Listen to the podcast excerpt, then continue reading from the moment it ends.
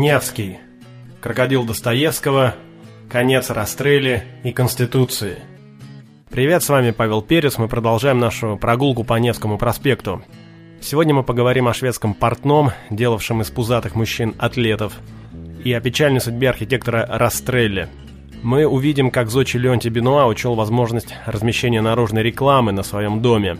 Побываем в пассаже, где крокодил съел одного из героев Достоевского – Дойдем до Садовой улицы, где я расскажу о печальных событиях июля 1917 года. Именно здесь пришел конец конституционному правлению России. Невский, 46.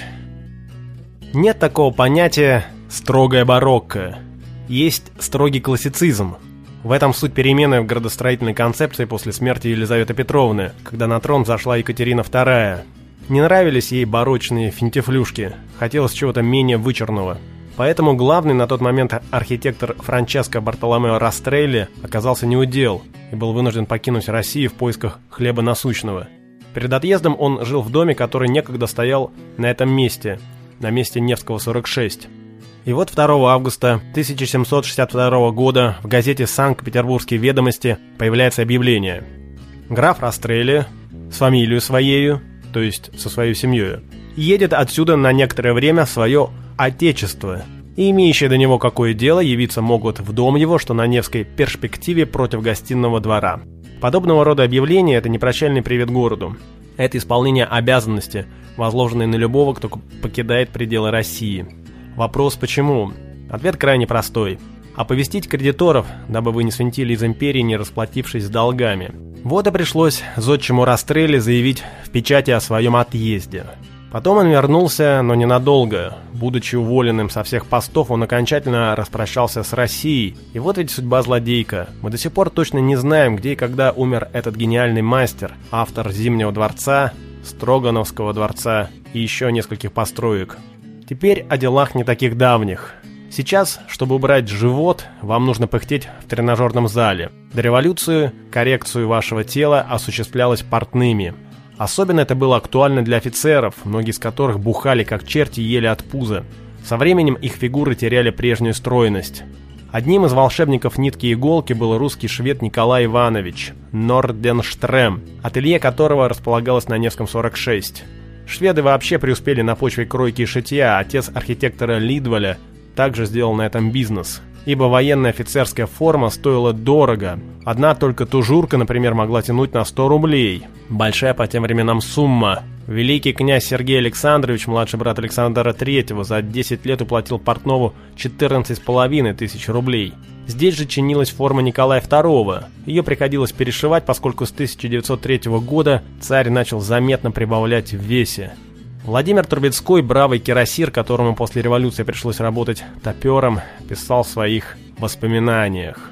Ежедневно после учений я ездил в Петербург, где первым долгом посещал почтенного Норденштрема, знаменитого петербургского военного портного, одевавшего весь цвет гвардейских щеголей, в том числе и молодых высочайших особ. Там я без конца примеривал офицерский калет, сюртуки, вицмундиры, пальто – Николаевскую шинель, короткие длинные рейтузы и чахчиры с лампасами для парада, для гостиных и для повседневной жизни.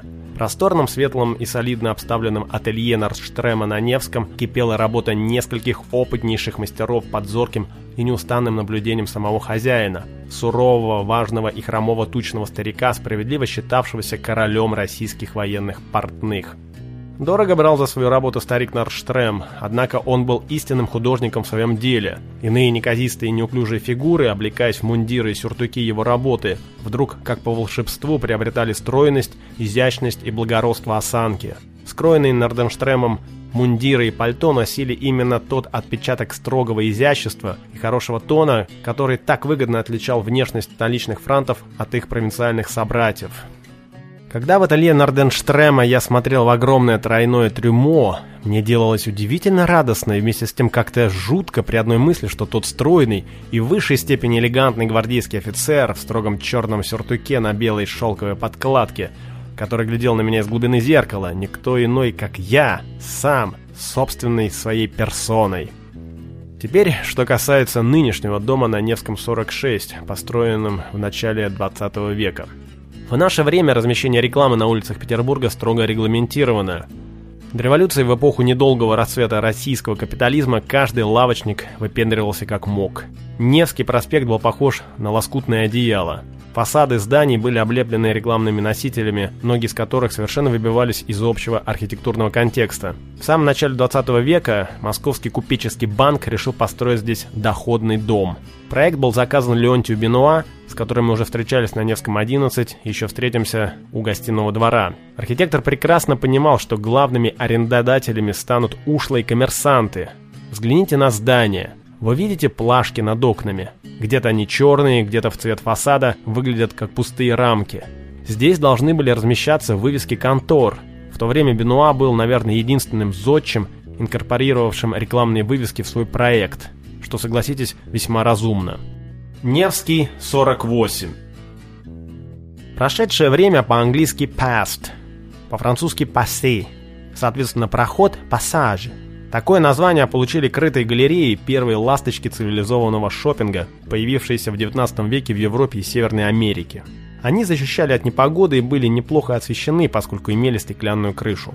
Подобный торгово-развлекательный центр, где было бы место не только магазинам, но и квартирам, и даже театру, вознамерился возвести на Невском 48 русско-шведский граф Яков Иванович Эссен Стенбок Фермор – Предприятие обещалось быть успешным, граф предполагал пропилить дырку в уже имеющемся здании и, используя его стены, возвести крытую галерею. Дабы не тратиться на существенные переделки, эту дырку планировалось сделать чуть сбоку. Но император Николай I, который именил себя архитектором, поскольку с детства интересовался фортификацией и инженерным делом, приказал устроить галерею строго по центру здания – а это означало, что придется снести предыдущее строение и возвести пассаж фактически с нуля, что, как мы понимаем, выливалось совсем в другие деньги. Граф Стенбок Фермер понял, что попал. И это ощущение только усугубилось, когда выяснилось, что император хочет видеть здание помпезным. То есть добавлялись непредвиденные траты еще и на декор. Дети называют этого архитектора Железякин.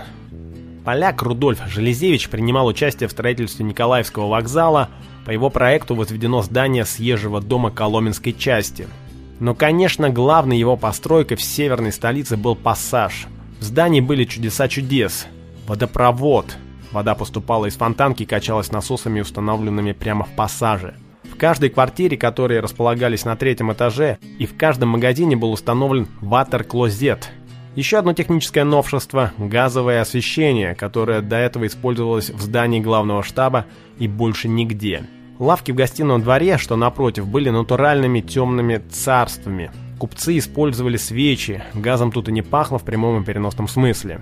Увы, все эти существенные бонусы не принесли коммерческой выгоды. Торговые площади не привлекали арендодателей, граф влез в долги, и хоть Николай I распорядился выдать ему сначала суду, затем избавил от налогов, а Сен Стенбок Фермор объявил себя банкротом, издание, прозванное в народе «Туннелем», было выставлено на торги.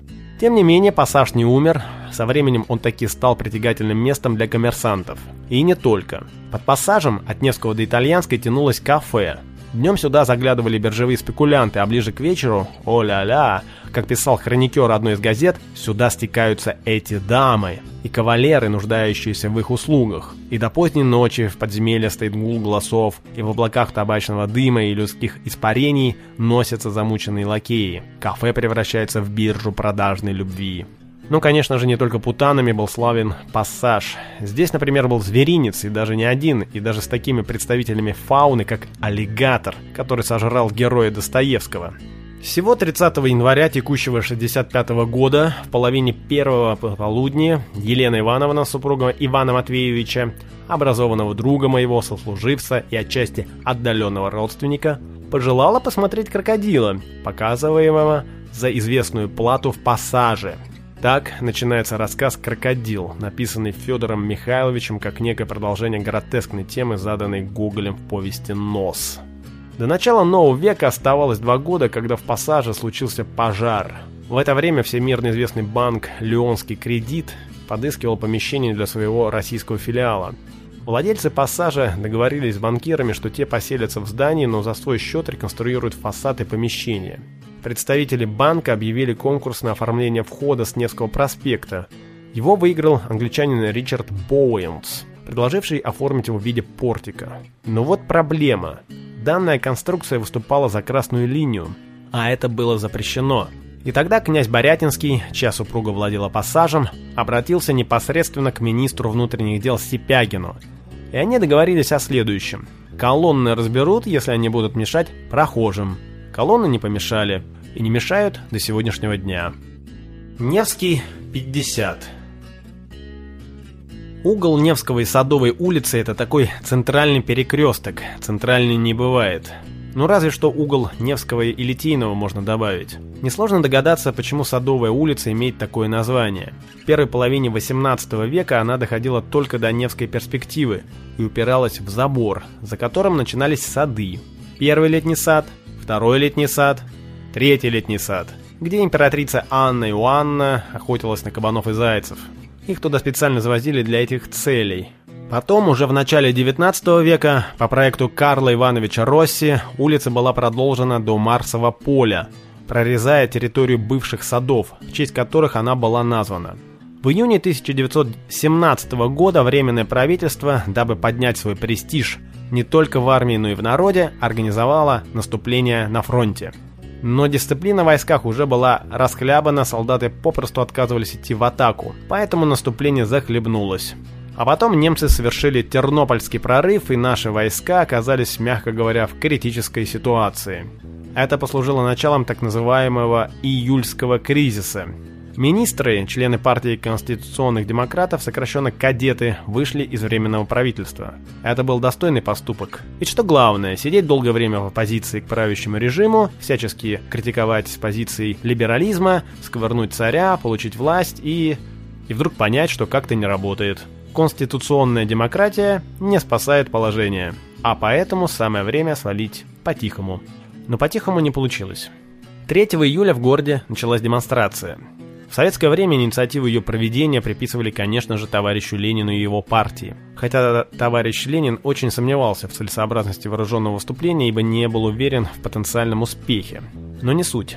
4 июля демонстранты двигались к центру города. Среди них было много солдат, а у солдат, как известно, есть чем пострелять. У Временного правительства еще были верные войска, и поэтому с конституционной демократией было покончено в конкретный день в конкретном месте, на центральном перекрестке города. Вот что писала газета «Биржевые ведомости». Ровно в 2 часа дня на углу Садовой и Невского, когда проходили вооруженные демонстранты и собравшаяся в значительном количестве публика спокойно смотрела на них, с правой стороны Садовой раздался оглушительный выстрел, вслед за которым началась стрельба пачками. Есть известный снимок, который сделал фотограф Карл Була. Этот снимок можно назвать концом русской демократии.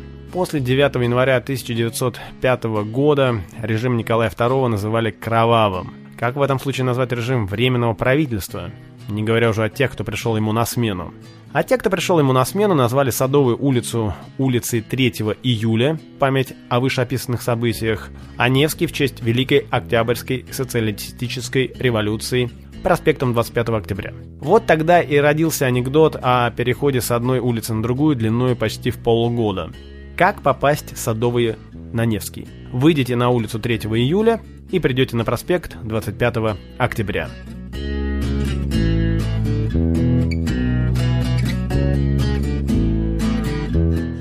На этом все, дорогие друзья. С вами был Павел Перец. Мы продолжим нашу прогулку по Невскому в следующих наших выпусках. Пока! Пока!